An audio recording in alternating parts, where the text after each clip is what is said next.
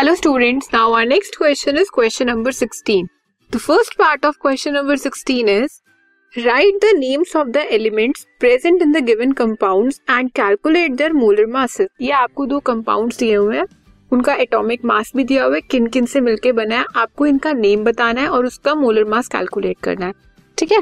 So first is quick lime quick lime हमारा क्या होता है? कैल्शियम ऑक्साइड केमिकली ठीक है? तो कैल्शियम ऑक्साइड में क्या क्या है? कैल्शियम है और ऑक्सीजन है। कैल्शियम का हमारा एटॉमिक मास कितना है? 40 और ऑक्सीजन का कितना है? 16 तो कितना हो गया?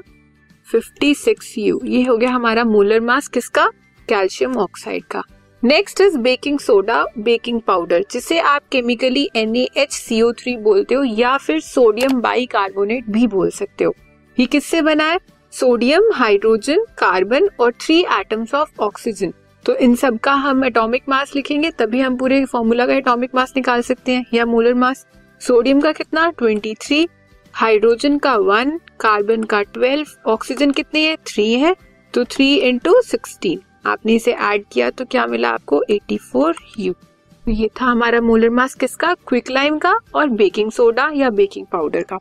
Now next part is if one mole of carbon atom weighs 12 grams जब भी आप न्यूमेरिकल सॉल्व करो ना, इस चैप्टर की करो, या आप आगे भी देखोगे, बहुत बड़े बड़े चैप्टर्स आएँगे, अगर आप केमिस्ट्री ऑप्ट करते हो ट्वेल्थ के बाद टेंथ के बाद तो उसमें क्या है, जब भी आपको कोई न्यूमेरिकल दिया है, या मैथ्स में भी तो हमेशा जब आपको स्टेटमेंट दिया ना जो जो स्टेटमेंट में दिया हुआ है, आप उसे वैसे वैसे लिखते जाओ, क्योंकि जब आप ऐसे लिखोगे ना, कितना डेटा तो आपको उसमें से ही मिल जाएगा। आप खुद ही क्वेश्चन को एक्सट्रैक्ट कर लोगे कि इसका सॉल्यूशन कहाँ है, कहाँ से मुझे वैल्यू मिलेगी, या किस चीज़ की वैल्यू क्या निकल सकती है, ठीक है?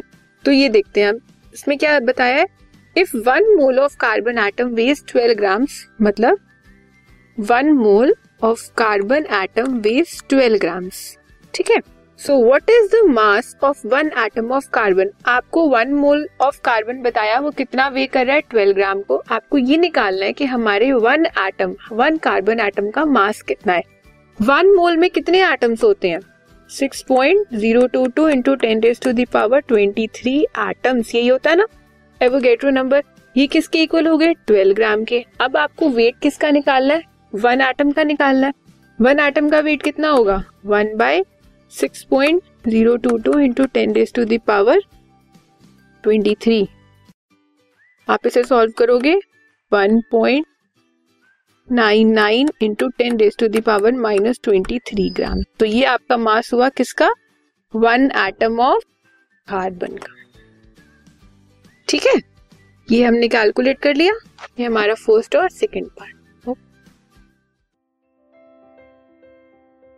this podcast is brought you by Hubhopper शिक्षा अभियान अगर आपको ये पॉडकास्ट पसंद आया तो प्लीज़ लाइक शेयर और सब्सक्राइब करें। और वीडियो क्लासेस के लिए शिक्षा अभियान के यूट्यूब चैनल पर जाएँ।